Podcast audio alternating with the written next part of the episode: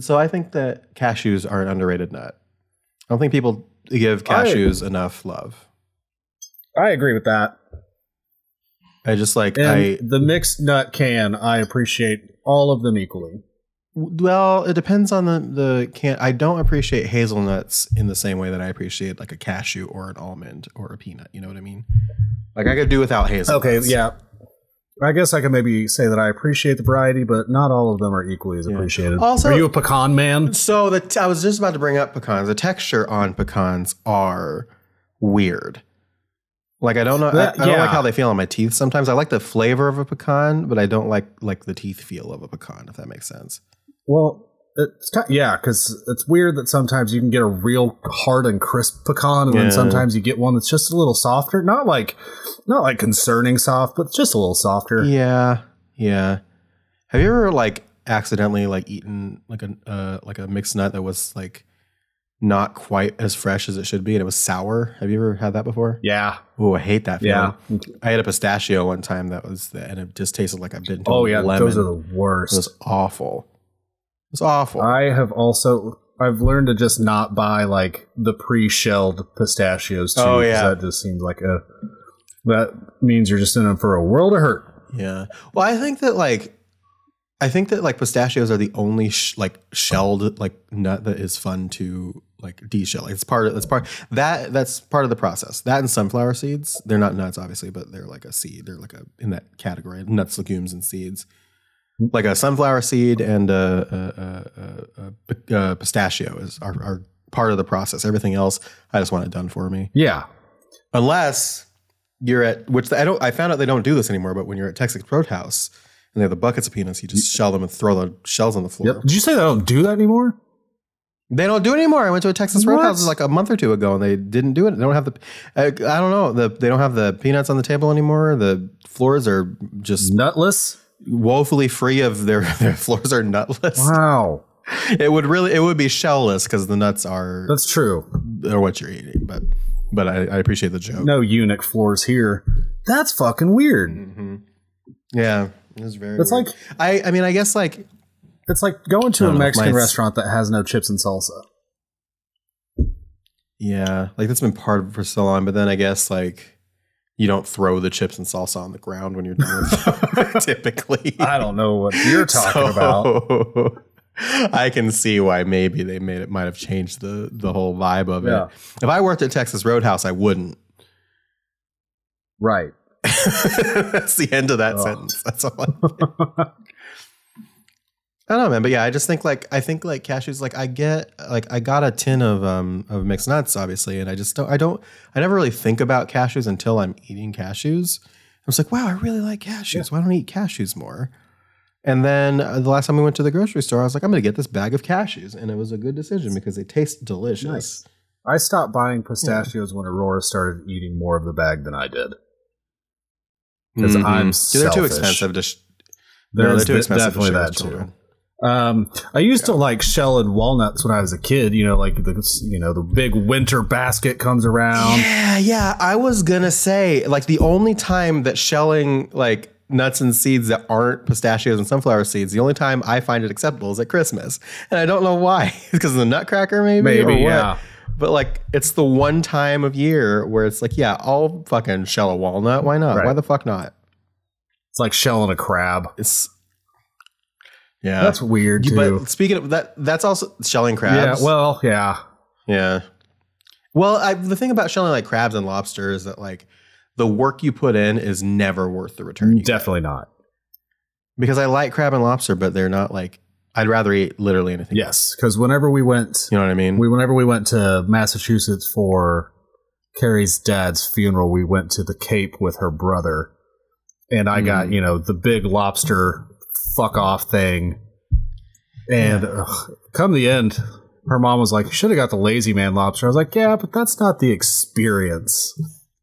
but also you but like the experience feels like it's a good idea at first Right. and you get to the experience and it fucking sucks. And then you get halfway through your meal and find out, like you said, you're working more than you're eating. Yeah, it's you're burning more calories than you're gaining from eating the lobster, and that's no way to eat lobster. No. Like I'd rather do the lazy. I don't fucking feel like it. It's messy. It's it's it sucks. The only time that I like like shelling a crab or a lobster is when it comes as part of like um like a boil. Like, have you ever been to a restaurant where like you order like a thing and they like pour fucking potatoes and corn and crab and shit and shrimp like all over a table, and like then you just pick it up off the table? Oh man, it's an experience. That's an experience. That's That worth it because literally fun. it's just like they put like a they put like coverings on the table and then you say okay you, they bring you a pot of like it's like a, it's like a crawfish boil but it's like shrimp crab corn potatoes all the stuff that you would find in a boil like that. Right. and they do it up and then they pour it directly onto the table in front of you there's no plates Wow. there's no nothing and you just you just like grab shit and eat and shell and eat and put it on like a tray off to the side and then they'll take it away and all this other stuff it is phenomenal Jesus. Yeah, you ever want to go to a restaurant where you just act like a pure savage? yeah of That's course, what that always. sounds like, but that's me whatsoever. No, it's it's it's perfect. It's a perfect I think that- experience. Ten out of ten. That Would beats going to like one of the hibachi steakhouses and you know awkwardly making small ch- small talk with people at a table around you.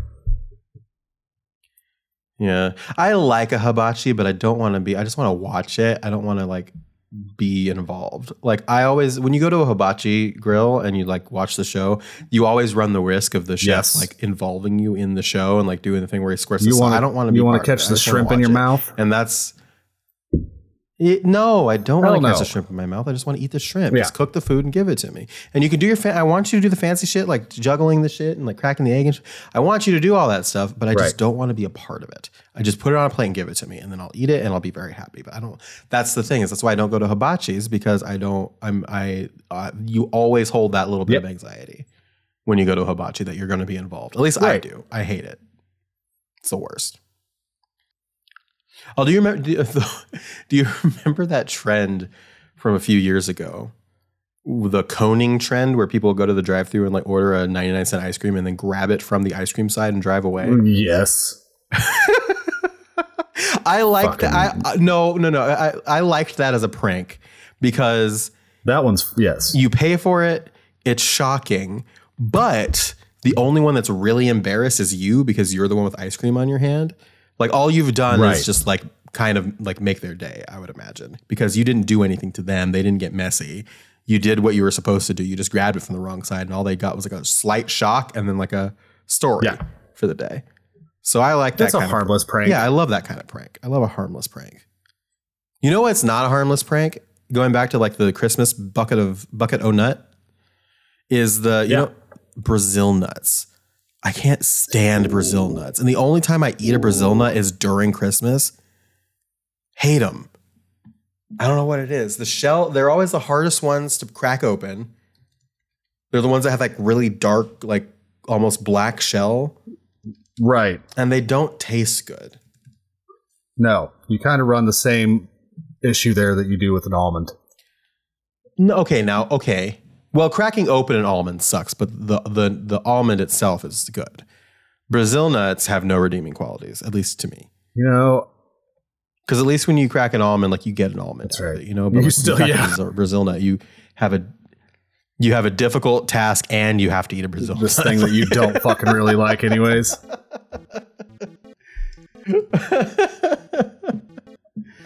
They just look like little dookies, like their shell, like they like Yeah. little little turds.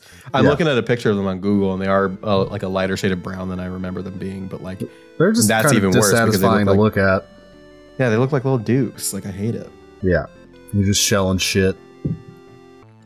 Oh, but let me tell you, you know what? I, what what a really underrated nut is? I think.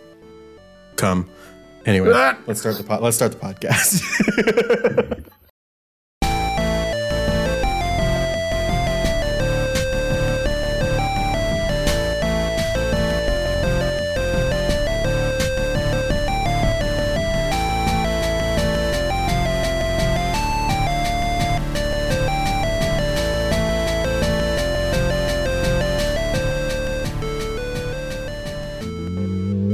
Welcome to Adam and Sam at the Disco.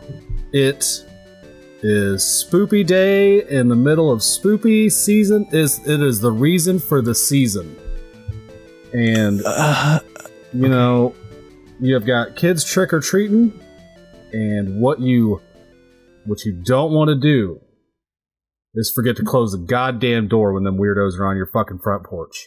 mm-hmm. I am Adam. I'm Sam. All you had to do was say Happy Halloween. You know that, right? You could have just said Happy Yeah. Halloween. Nah. When have when have you known me to do anything basic like that? Ah, God, it- which is wild because you're the most basic person I know. So it's a shame that you don't realize. that I do have a pumpkin spice latte right next to me. Do you? Don't No, fucking don't, slurp actually, it really directly don't. into the mic. Please don't directly slurp it into the mic. I'll just blow bubbles, No. little latte Forever bubbles. blowing bubbles. No, Um, I actually have a Modelo because I fucked up. Um, a a a a what? a Modelo Especial. Oh wow, that's even worse. That did make it a little worse. A Modelo.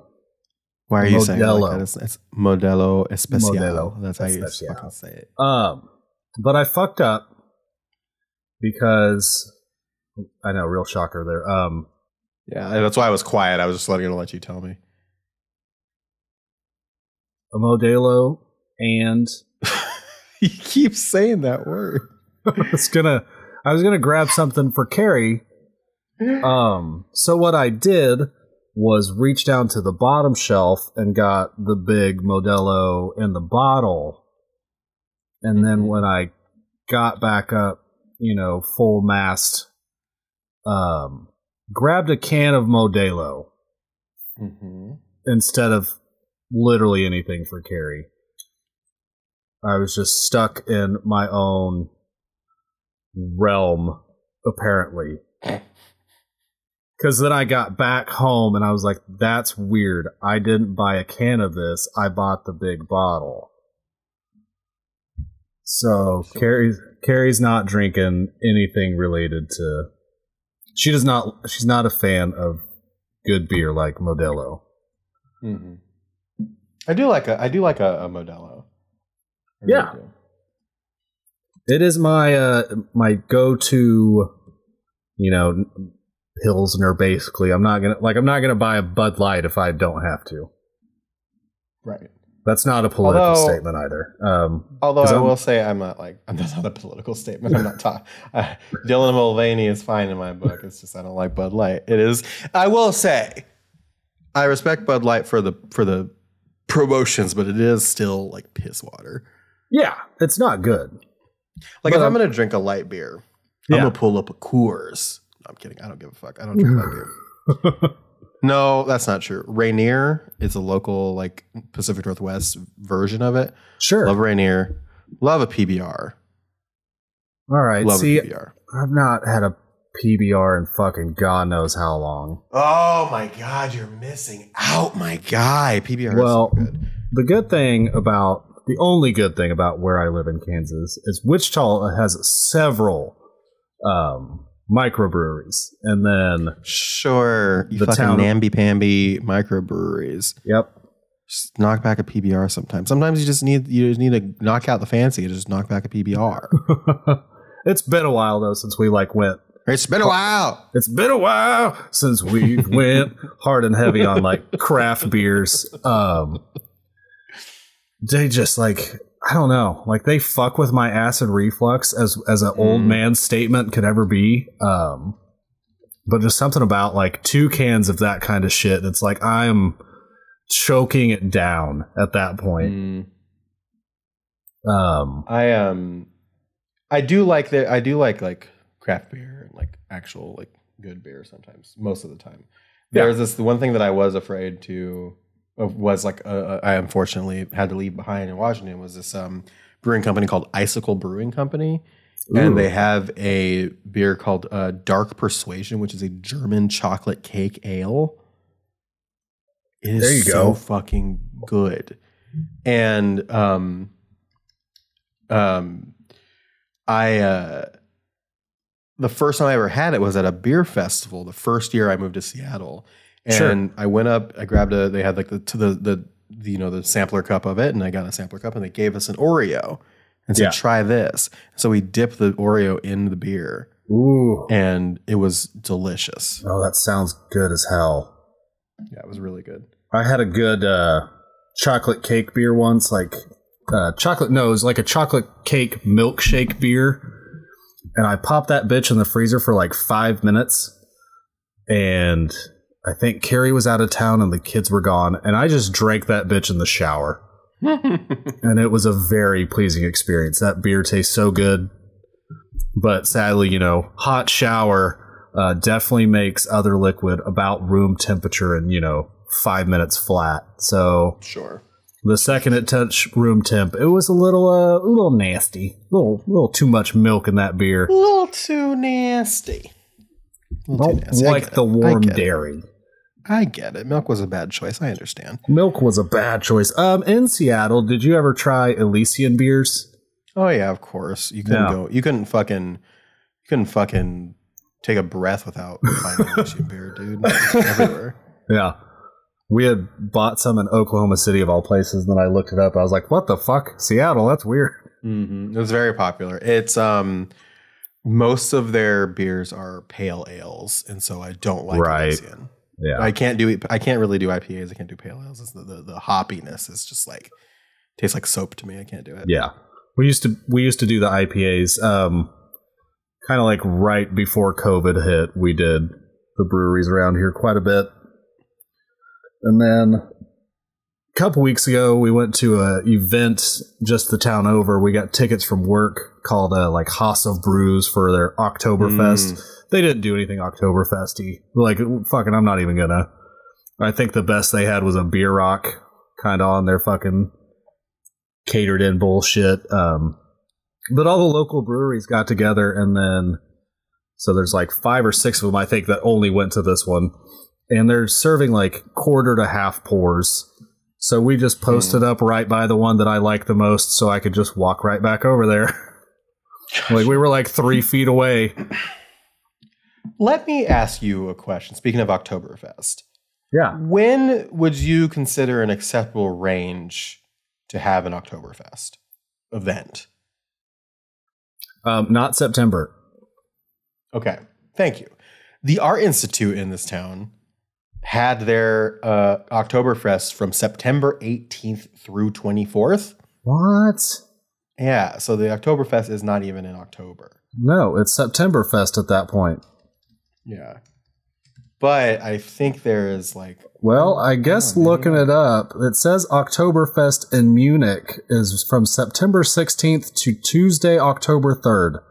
right, but like well, okay, at least That it's in just feels- October though. Yeah, yeah, it trickles into it. Well, I guess. Well, then I guess let me ask the question then, because if if that makes sense, like I guess we're thinking a bit too directly.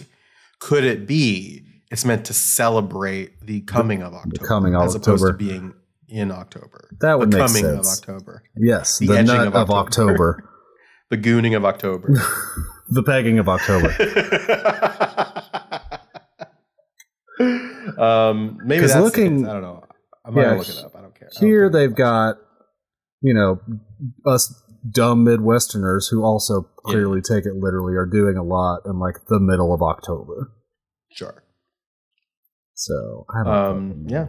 Who can say, man? Who can say? Um, but yeah, So- it's Halloween today. Yeah. Uh, spooky season is here. Well, it's here. It's come. It's almost gone.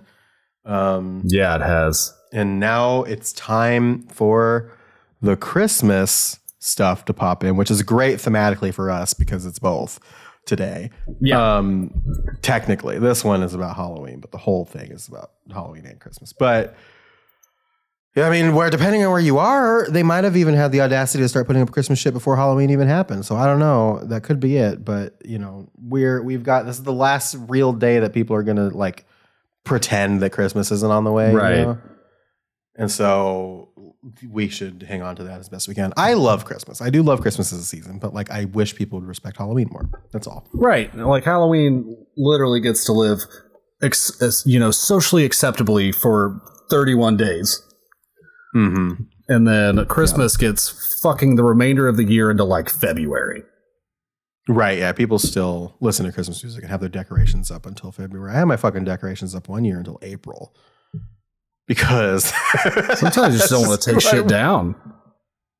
Well, it's when I lived with my friend Justin and we just neither of us cared about shit because Sure. we were younger and fucking lazy and high all the time. So that's Right. what it was.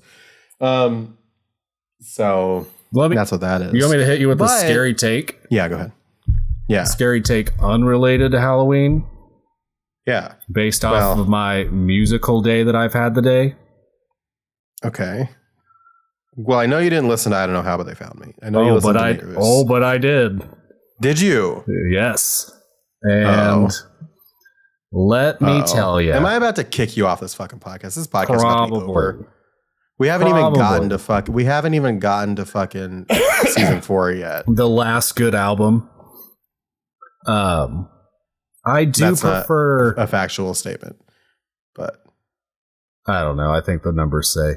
Um, I do prefer Nate Ruess's Grand why Romantic. did you? Why to- did you? Why did I say it?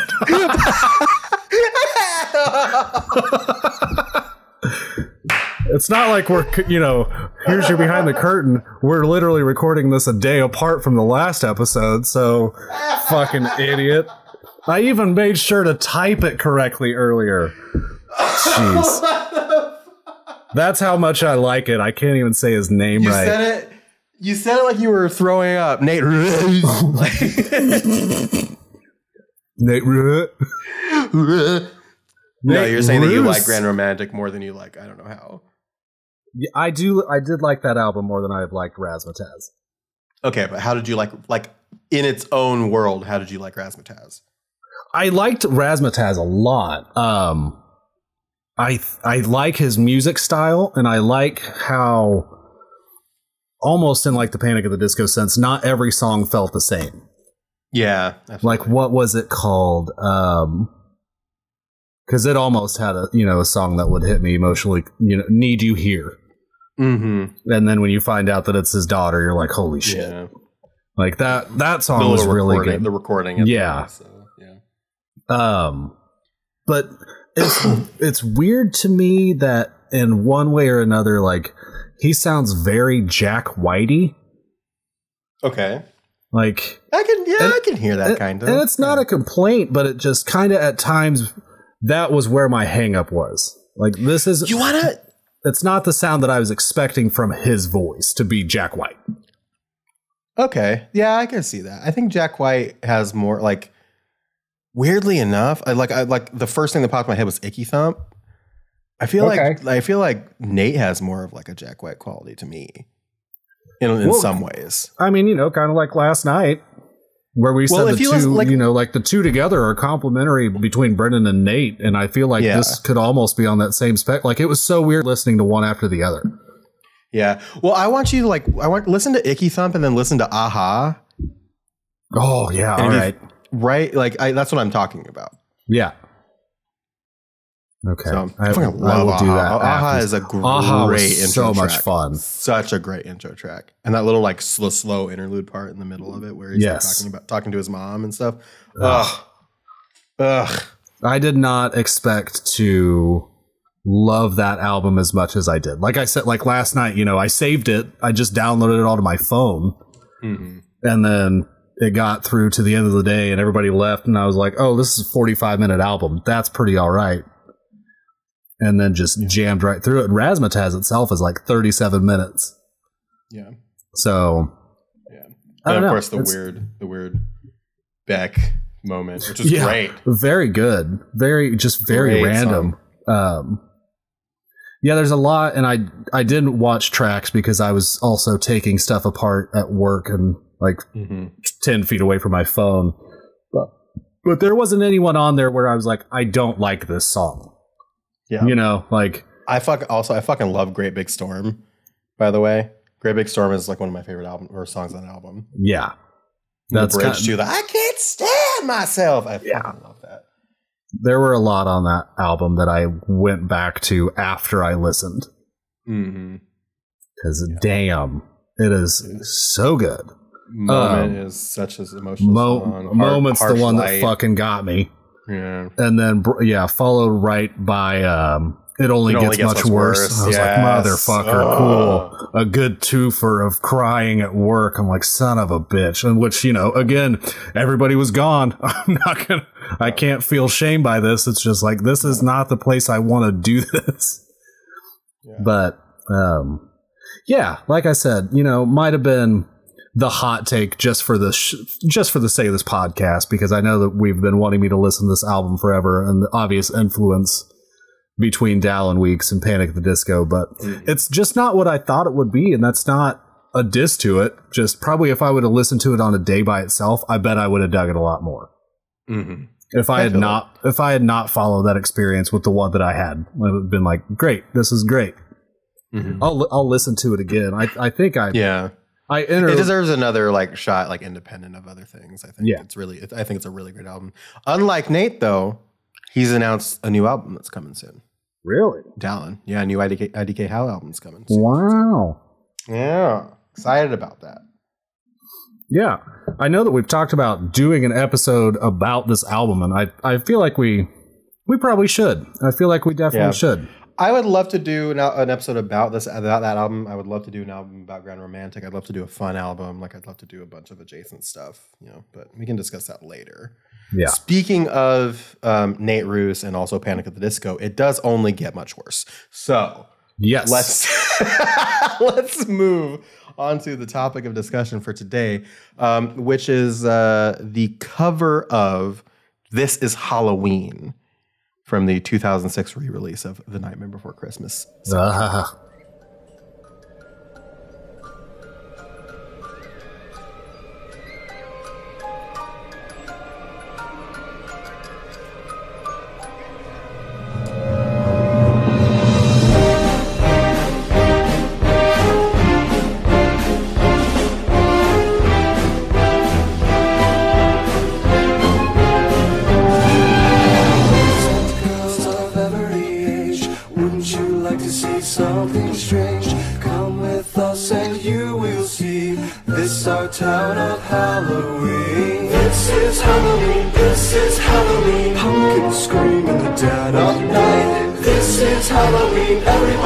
scene. Trick or treat the neighbor's gonna die of fright. Our town. In this town of Halloween, I am the one hiding under your bed. Teeth sharp and eyes red. I am the one hiding under your stairs. Fingers like snakes and spiders in my. So the first thing that I'd like to discuss is that um, this is not the only like cover of a song from an artist on this album. So there are five covers, including Yes. Panic at the Disco's rendition of "This Is Halloween." And so I, I, I know what you're gonna say. Do not butt in until I'm done because I'm gonna get there. Number one, we have Sally's song by Fiona Apple. Um, we have What's This by Fall Out Boy, which is great. I love the What's This cover We have um, the wait, hold on, I'm, on, I'm in the wrong place because the What's This link takes you to their cover album. We have Kidnap of the Sandy Claws by She Wants Revenge. We have, of course, This Is Halloween by Panic at the Disco, and then we have This Is Halloween by Marilyn Manson. Yep. And I'd like to preface this by saying Marilyn Manson is a fucking scuzz. I don't Yes. I don't want to let it be misconstrued that we're here celebrating not. Marilyn Manson. Fuck Marilyn Manson, first of all. But I think within the context of this song and this album and these tracks, we do have to discuss the fact that the Panic at the Disco cover of This is Halloween is Ugh. at best, at best, boring as fuck. Yes. Meanwhile, the Marilyn Manson cover of This Is Halloween is fucking cool. It's fucking cool. Like, if I think of the two versions of this song that you would hear at even a children's um, haunted house, it's still not going to be the Panic at the Disco one that they play. No. Well, Like- I do kind of I do kind of love too because this was done when Panic at the Disco was still relatively new. yeah. So it's it's almost like they what I think happened what I think happened is that whoever did this asked Marilyn Manson and Fiona Apple, She Wants Revenge, and Fall Out Boy to do covers. Right. And then Uncle Pete was like, hey, what about our new guys, Panic at the Disco? Can they do a cover? And then Danny Elfman or Disney or whoever made decided to do this was just like, yeah, they can have this as Halloween too, I guess. And they put them last. They didn't, they it was just like this whole thing. So I think it was legitimately an afterthought, them Yes. doing this song. Well, you know the interesting part even about this here is they did Nightmare Revisited in 2008. Yes. So re-released some of these versions and Mm-hmm. they actually play that one through a more um, chronological order of the music from the movie hmm with a new artist for every fucking song. hmm So Well, not because just they had- these because they- five. Right. They well, they still had Marilyn Manson's "This Is Halloween." All American Rejects did Jack's Lament. Flyleaf was on there doing "What's This." So they didn't bring Fall Out Boy back. They did Flyleaf for that one. right. Um, uh, Polyphonic Spree was doing the did the town meeting song. They had the Vitamin String Quartet doing the Jack and Sally montage. Korn. Let me tell you, the Sandy Claws. That I am not a big Korn fan. I fucking great version love of- their version of that yeah, song. it's great. it is Rise so Against fun. is on there. The, the one on there that really fucking tickled my my butthole. Can I, if I can be so frank? They got Rodrigo and Gabriela to do Oogie Boogie's song. yeah, I fucking love. Have you ever listened to Rodrigo and Gabriela? I have not.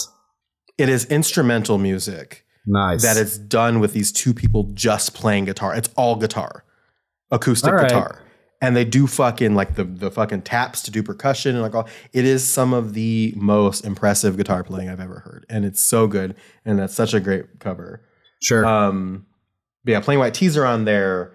Um, Amy Lee. stuff. Amy Lee does the Sally song. So really, Marilyn Manson was the only one from the 2006 re-release that they brought back to do their version of the song. Which I don't even think they had him recorded. I think it's probably just the same song. They just Probably just the same one. Yeah. I bet looking back, they're like, we fucked up. Yeah, We fucked up bad. but, I really like Fall Out Boy's cover of "What's This." By the way, I think they're it's, it's exciting. I like. it. Yes. Yes. But- I like their version of these compared to. Um, I'm not a fan of the All American Rejects ver- version of Jack's Lament. Mm. Jack's Lament is just like his voice is too whiny. And I get, you know, Jack's lamenting, Jack's whining essentially, but it his voice, Danny Elfman's voice is just so much better for that. It's so like it's so weird. Cuz I I am a big And I am a big Nightmare Before Christmas fan. love Nightmare. Before, Nightmare Before Christmas is such a great movie. I literally like my first tattoo. It looks so stupid, and it's so stupid now in retrospect. my first tattoo is down my spine, spelling "You must be double dead," which is what Oogie Boogie yells at Yeah. Jack whenever he, Mister Oogie Boogie Man, um, yells. You know, when after he thinks that he kills Jack, and obviously didn't. So when he tries to kill him again, he yells, "You must be double dead." Yeah. yeah. But yeah, Okay. it's d- down the entirety of my spine. Uh, like I said, first tattoo, and at that point, I probably weighed mm, 140, 145 pounds. Sure. So that shit was just right on bone. Well, you look double dead back then too. I did. It's so weird seeing pictures, you know, when I looked at an unhealthy weight. you, you looked like like in the in the meanest way possible, Adam. You looked like you were addled with addled by meth and heroin. I looked like Jack fucking Skellington. You did. You did. But yeah, oh yeah, there's a lot of pictures that have been popping up lately on like Facebook memories, and it's like you, yeah, like you said, I just look like a fucking crackhead. Like eyes are gaunt, cheekbones are piercing, even glass. Just bad. Really bad. But I and there's Um, you know there's times when you always look back and you're like, man, I'd like to have that body again, and it's like, no, I wouldn't. No, you wouldn't. No, that's a bad body. Don't like that body. Respect who you are now. Yes, I do. I have more. And I'm Um, not and I'm not I'm not one to body shame anybody. You know, people people go through what they go through and like they look how they look, and I'm not here to do that for anybody except Adam. and I'm in agreement. Right. It's very, now very that- scary. Now that I have his permission. Um, this is going to be a weird one, I think, as far as like analysis goes, because I don't know that we're going to analyze fucking this is Halloween. No, I don't know that there's. I don't know that that's something that we're going to go through Like- verse by verse, word by word to like Well- talk about what the words mean because it's not that kind Right. of song. we'll find more analyzation in um more analyses in uh into the unknown. You know, like we won't. Even the greatest showman does not have much depth to it. Yeah. Once we get there, Remember when you forgot that both of those covers existed and I had to Yeah. remind you? fucking Jesus Christ! Speaking of speaking of and listen, I'm listen. Somebody somebody might have, might fight me about this. Somebody.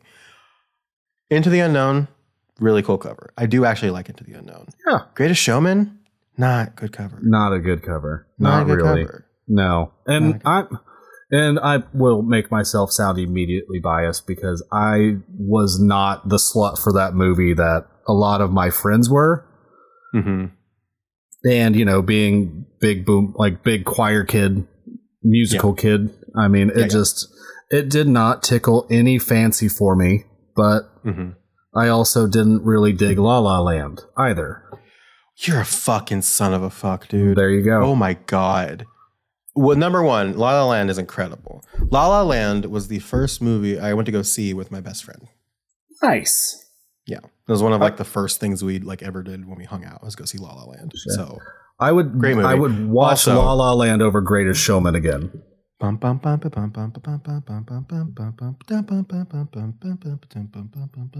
Anyway, um, also really love Greatest Showman. I think I like La La Land better. I agree with that, but I do love Greatest Showman. So on the other token, love Greatest Showman. Don't like the cover. Don't like the Brendon Urie cover of that. Not good. No. Um, i really like that zach efron and hugh jackman song it's a great version. it's great Hugh Jackman and Zach Efron are great. Yeah. Yeah. Um, Right. But jumping back to another cover that is not good is This is Halloween. And this is rolling again, like I said, this is rolling us back. I think that Uncle Pete dragged Panic at the Disco along onto this. I think they they stipulated in their contracts like if if Panic at the Disco can't do a cover, we're not doing a cover. And at that Sure. time, Fall Out Boy was huge, and so they're just like, "Fuck, we want Fall Out Boy on this." Okay, I guess. And so they gave Panic at the Disco "This Is Halloween" and shoved it at the end of the album. This is What- Fresh Face. This is 2006. This is this is like their this is their first cover they've ever done post Right. Fever. Um, so that's happened to be important for know. disney for Disney. This is post Fever, pre breakup for Disney. Yeah. And so so you can understand where they're at as far as their you know journey goes. Um, and yeah, the, I think the greatest sin because this is Halloween. Great song, great Yeah. song, great great opener for that movie. It's a great, uh, yeah. I just, uh, it matches none of What- that. It does not Yeah. match the context of of the film whatsoever. Well, like, okay. Here, here is here's what here's what I'll say about it because you like you think this is this is this is bad. You think the sin of this song is that it's it's it's very bad, whereas Yeah. I think the sin of it is that it's very boring. I don't think construction wise, like if we're just looking at it as a song and not thinking about it in the context of what it is, Right. it's not a bad song. It's not a poorly constructed song at all. It's just fucking boring, especially when you compare it to the Marilyn Manson version that exists fucking Yes. four songs ahead of it. yeah, it doesn't do that were- anything interesting. right, that version just looms over this one Yeah. and kind of like Yeah, fucking doesn't- eats it for lunch. Like they should have given if they were gonna they they should have given Panic like a different song on the album. Like they should have given them Jack's Lament or something that wasn't covered in this because it was Yeah. always gonna be compared to the Marilyn Manson version.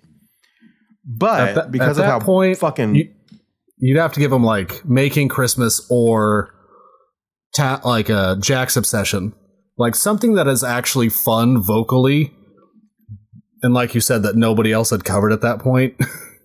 Mhm. because at least those songs are also active. Yeah, yeah.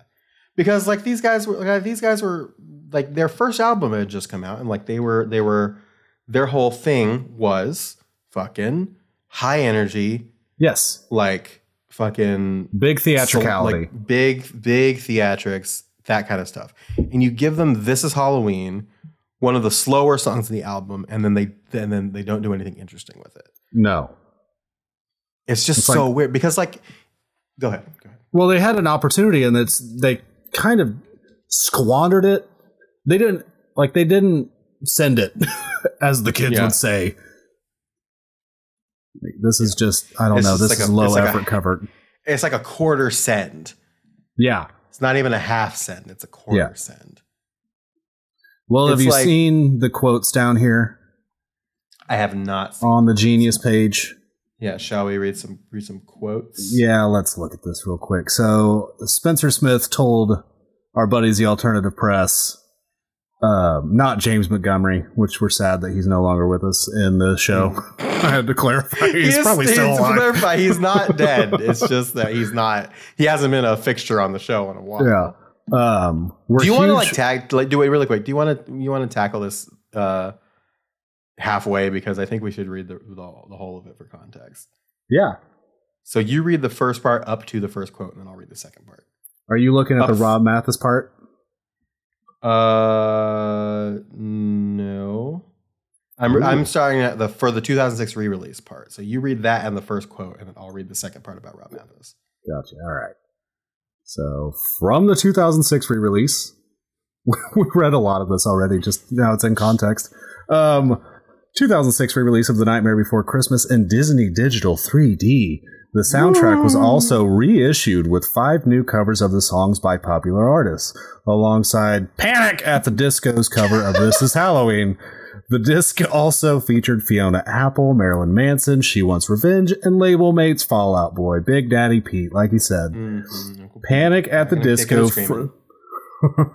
Panic at the Disco frequently mentioned the films of Tim Burton and the scores of composer Danny Elfman, who's sometimes also problematic, as being sources of inspiration for their music. On the decision to cover a song for the movie, drummer Spencer Smith told Alternative Press in 2006, We're huge fans of Danny Elfman's scores, and we weren't planning on doing any new recording because we were on tour, but when that opportunity happened, we couldn't pass it up. Don't don't uh Johnny Depp, Marilyn Manson, and Danny Elfman like do music together? Um, actually, yeah, they kind of do. I feel well. I feel like Johnny Depp has a band, right? Yeah. I, I know he plays guitar, and I think Yeah. I think Johnny Depp has popped up at several Marilyn Manson shows. I don't Mhm. know if they exclusively have like made a song together. But they're like bros. Yeah, they're they're fucking weird, problematic. The trium the triumvirate of uh problematic goth dudes. Yeah. Old goth dudes. Yeah. Ugh. Um, Can I? uh, I this- don't. I, don't- go ahead. Let me continue this slander real quick because I almost feel bad to even say it. Yeah. First time I saw Marilyn Manson without makeup, pretty all right looking guy, Sure. and I would like to not age in the same fashion this man has. Sure. Because on top of losing any actual, I don't. It's not like I ever respected Marilyn Manson, so let's not put it that far. But definitely losing like the feelings of kindness for the man of Marilyn Manson and fucking, you know, what's his Kurt Warner. Kurt Warner? Please tell me The football player? what's his Warner Warner something Warner. Warner Herzog? Werner mm-hmm. Herzog? We would like to see the baby. I'd like to see the baby. Brian You Hugh don't mean- Warner. Who? Brian Hugh Warner, I don't know known who that professionally as Marilyn Manson. Oh, Manson. that's his his his sh- his shoot name. Let's go ahead and fuck with him a little bit and say that's Marilyn Manson's biblical name. Sure. Love that for him. The Um, man did not yeah. go well.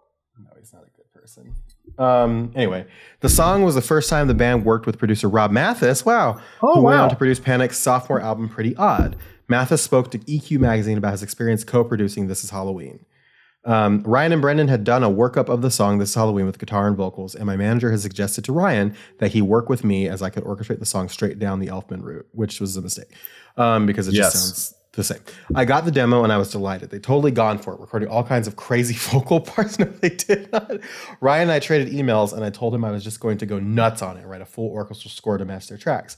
I scored these strange licks for the contrabassoon and bass clarinet, the kind of parts most pop bands would kind of dismiss, and instead asked me to bring up the guitars in that section. But Ryan was like, "Let's take the guitars out of there and bring the woodwinds up." He was really into it, which is which led to a very boring song. They should have turned up the guitars. I'm a big fan of like of like pop bands leaning into things that aren't traditionally heard in pop music. This was Yeah. not the time to do that. No, You needed to boost the guitars and turn This down does the not follow that contra- path. contrabassoon. no. You needed to fucking get that out of there because it just sounds like Yeah, oh god, it just sounds Like, I like, get the the- song. yeah. No, right, uh, right. I get that they really liked Danny Elfman as a composer, but it's okay to do your own thing. You did not have to like follow that route. Yeah, you could have you could have done something different because if you listen to them or compare them, you compare the original to the Panic at the Disco version, and it is very like the orchestral, like it is gussied up a little bit, like it's it's a little bit more like orchestral than the original version is. Right. But then like I don't know, it's not doing um it's just not doing anything special. Like it because because again, you've gussied up the orchestration a little bit, but it just sounds like the orchestration just louder almost. Right.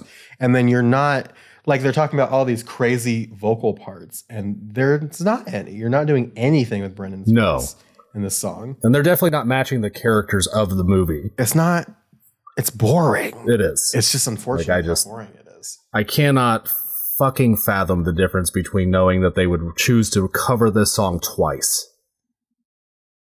I think that's kind of what's throwing me a little bit.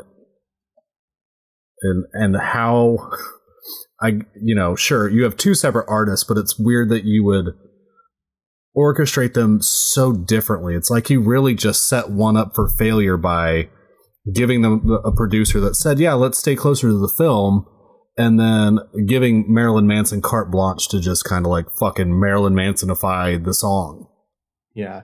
Well, I'm wondering too. I'm wondering like where the decision came from because do you like I like the way that I look at it, it could either be number one, genuinely they just wanted to do a Danny Elfman ass song. Right. Number one, that could always be a possibility. Number two is that um, they were told that they couldn't do something crazy because they didn't trust them yet because they were only there because Uncle Pete said so. Or three, they were given carte blanche and they were too scared to do something different because they were still new. well, it seems like kind of Rob Mathes chose to even take this route himself. Yeah. Like it's in the But what quote. I'm Like saying he could like, orchestrate. like I I don't know if there's even any more push. I think it's like you said. Like I think they just excuse me. I think they just wanted to do a Danny Elfman song. Well, that's what I'm saying, though. I, I think like that could be true, and I'm I'm inclined to believe that that's true. But I'm saying if they were like if it was either of the other options where they kind of come out across looking like idiots a little bit, where they just didn't Right. do what they were supposed to, or they come across looking like rookies that the label didn't trust to do anything fancy. I can imagine that like the producer and the people who talked about it would say, "Oh yeah, it was intentional." You know what I mean? Like, Sure. just say it because they didn't want to embarrass themselves or something like that. Like I uh-huh. said, I'm inclined to like I'm not creating a new conspiracy theory here. I'm inclined to believe that what they say is true. They just wanted to make a fucking Danny Elfman song because they were influenced by him. But Look, they they were heavy in their ride and relationship. They wanted to choose the safest path that they could go on. I know what you're saying. Yep, that's what I'm saying. All right. We're not building a new conspiracy. We're just going to write off the old one. Yeah, it's very weird. Like, I I get everything you're saying. It's just weird that this this boring cover would be the route that would be chosen to walk down, knowing, like we said, like knowing what Panic at the Disco can do, even at this point. Yeah, yeah, yeah. Because That's why- again, that's like, you kinda have, why it- you have the entirety of Fever to compare this to, and it's just like this is not anywhere close to what they're capable of even Yeah. now. You know, let alone what happens later. So it's just like I don't know. I would almost prefer fucking. It's weird. And this is going to be like a fucking wild thing to say, but I'd almost prefer fucking um, white children playing Brendon on this song sure. because at least like that would be like I don't weird and, fucking- like, yeah, I don't disagree. produced, but it would sound different than than the the song. Yeah, um, should we hit the credits real quick since we've really talked about it? I mean, yeah. Well, the credits aren't really anything because the credits are, and we know that um, we know that uh, uh, from the quotes that we read that um, that fucking what's his name? I already forgot his name. Where's the quote? Um, Rob Mathes, sorry, was the one who produced the track. Um, but of course, it was pro- it was also produced. Rob Mathes? Well, that's what I said. I just said that. You're delayed again. Um, but it was also produced by Danny Elfman because, of course, it's Danny Elfman's song. It was also written by Danny Elfman because, of course, it's Danny Elfman's song. That's really all it is. It's a cover of the "This Is Halloween" by the Citizens of Halloween, um, which is the song from the original movie. Um, Right. And for once, it's not translated into Portuguese. Um, it is translating translated into. Um, is that what the fucking language of the Netherlands is called? Nederlandse vertaling. I don't. Hold on. I don't. That is the. Well, now I need to look it up because That is. I that is something. I didn't. Let me Google what is is Nederlandse vertaling. Well, while Uh, you figure that out, that doesn't help me either. I'm going to peg the I'm just going to real assume quick. it's the language of the Netherlands, that are- which would make sense to me. it's got to be. Yeah, talk weird. about tags. Tags are rock, cover, soundtrack, Halloween, Disney. Just regular ass Disney. Ah, there we go. I do love that one of the one of the genius comments is just this isn't Panic at the Disco. And weirdly enough, And I'm got- inclined to agree about it. They got negative voted It did get negative, but I'm inclined to agree with that. It is seven times. I'm gonna thumbs it up. Now it's negative six because of me. yeah. Oh, it makes me want to make an account. I don't want to do that. I made an account to like change one Oh. lyric on one Panic at the Disco song, like one word, because I looked it up on the fucking Sure. one of the times we like looked on the vinyl cover for the actual words. But but yeah, that's kind of the song. Like I said, it's not really like like the song itself. Like I said, great song. Um, it's just it's like an establishing song to talk about like like this is the town of Halloween and and scary things happen here. Pumpkins are screaming and and and the neighbors die of fright and teeth and sharp and red eyes and spiders and Thing under your bed. Just a, a pumpkin king skeleton Jack's gonna get you and make you scream. Like it's just like it's like set up for like what it is. Um, Right. which and I lo- I do love that I do love that this song, the beginning of this movie is set up like this is the first thing you see in the movie, right? With like the dun dun dun dun dun dun. You get like the scarecrow with the pumpkin yeah, and it's spooky, and the song is spooky, and the song is scary. And then the first thing that happens after the song ends is you're immediately disarmed by how mundane everything is. The mayor is like, "Oh no, it's 364 days till like all it's it's Right. it's just like it's just you are immediately like taken aback by how like normal everybody is like relatively to Yeah. what's going this on. This is just their show. This is just what they, yeah, this is what they do. It's Halloween, so they have to do it up, and now they're going back to their normal lives. it's just like, well, I, I guess. Let me think real quick. What you see before this, and you hear Santa Claus Mhm. um, narrating in the forest, hmm. right? And then it like swirls around the timber, mm-hmm. and you see like Thanksgiving land Yeah. tree and then like and zooms Easter in, tree, then and zooms then yeah, the and then the it Halloween pulls right tree. in, right where this starts. Yeah. You're just like, what the fuck is this? And it's just like, oh, they're just kind of townspeople. And I think a lot of the the conflict of this movie could have been solved if they just got Jackson fucking Xanax, you know. Yeah. but it's a great, great movie. It's a great, it's a great like Halloween movie to watch. It's a great Christmas movie to watch. It's like on rotation for both for both seasons for me. Right. We would basically watch it around Christmas. I mean, it's kind of what we do. And it's Mm-hmm. so short. It's like an hour and 20 minutes, if that. Oh, well, that's man, I fucking miss those days when like movies could tell a complete, competent satisfying story Right. like an hour and 20 minutes. And then you take in the Max. fact of like how fucking much effort it actually went into putting this movie physically Yeah. together. yeah, fucking all the stop motion and shit is just crazy. A friend of mine does not like this movie, and I'm going to call him a Right. dumb bitch Sure. because I have before over this opinion. He thinks this movie is like too gothic. And you know, I, I bet like Hot Topic scenifying this movie has Mhm. not helped. No, it's probably not done a lot of good to the people who already didn't like it And I- or were lukewarm on it. and I would, you know, kind of like when we did Come On, it's it's hard to imagine that a lot of our listeners have not seen this movie, which is one reason why it's so easy to not like Mm. dive into lyrics.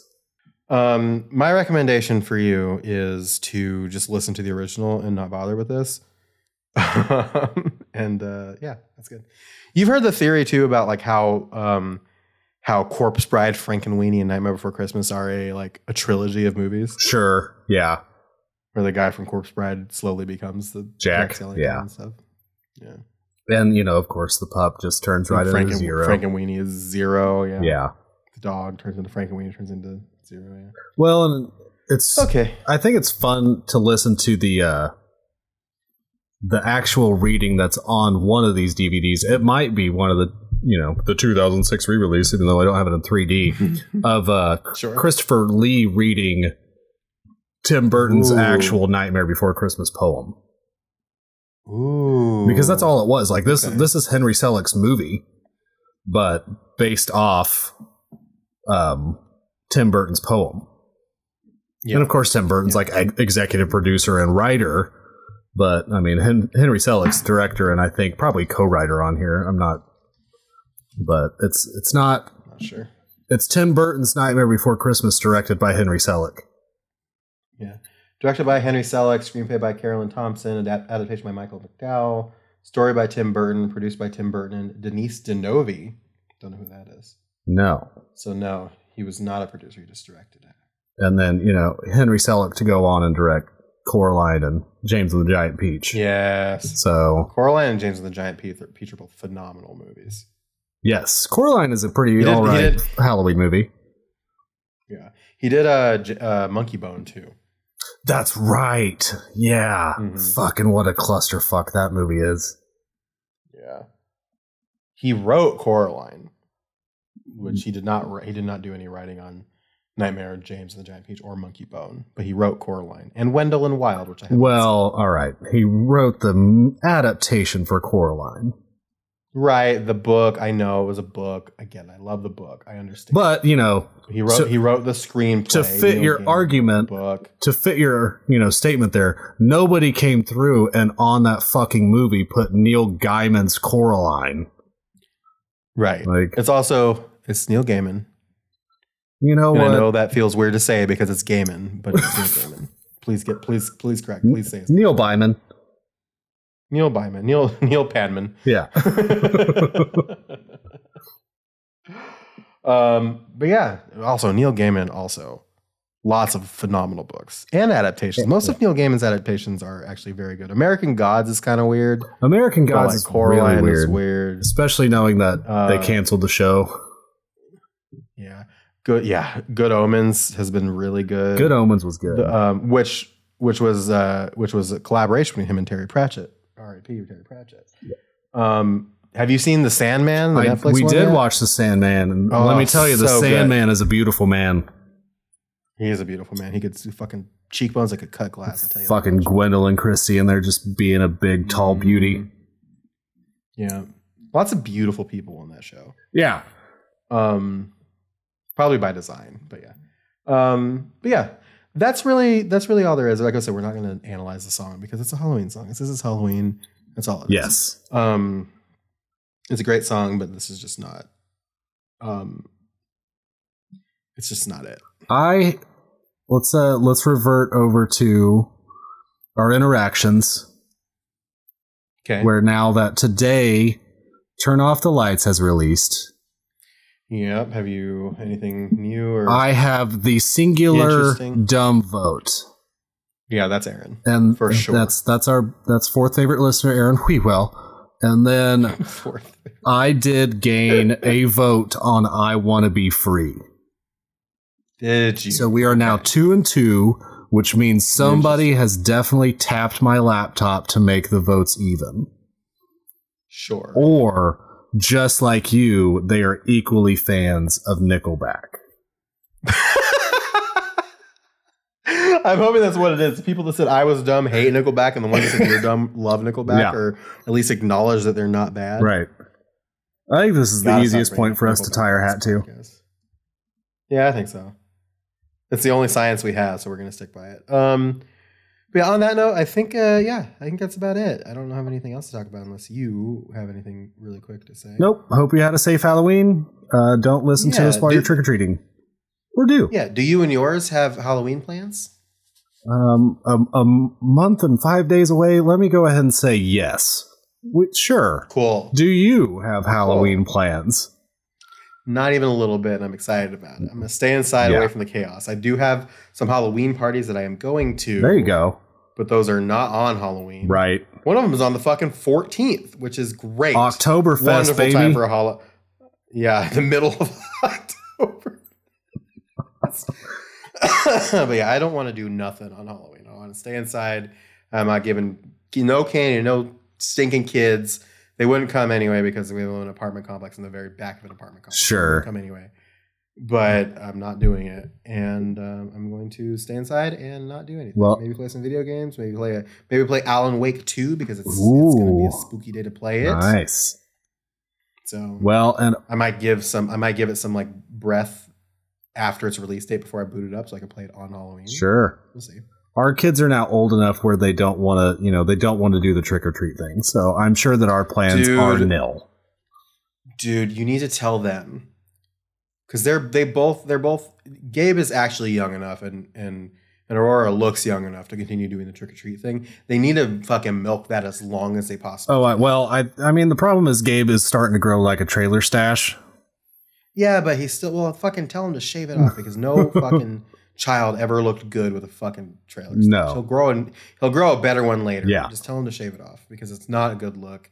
It's never been a good look for anybody. And he's got the seven chin hairs, none equally as long as the next.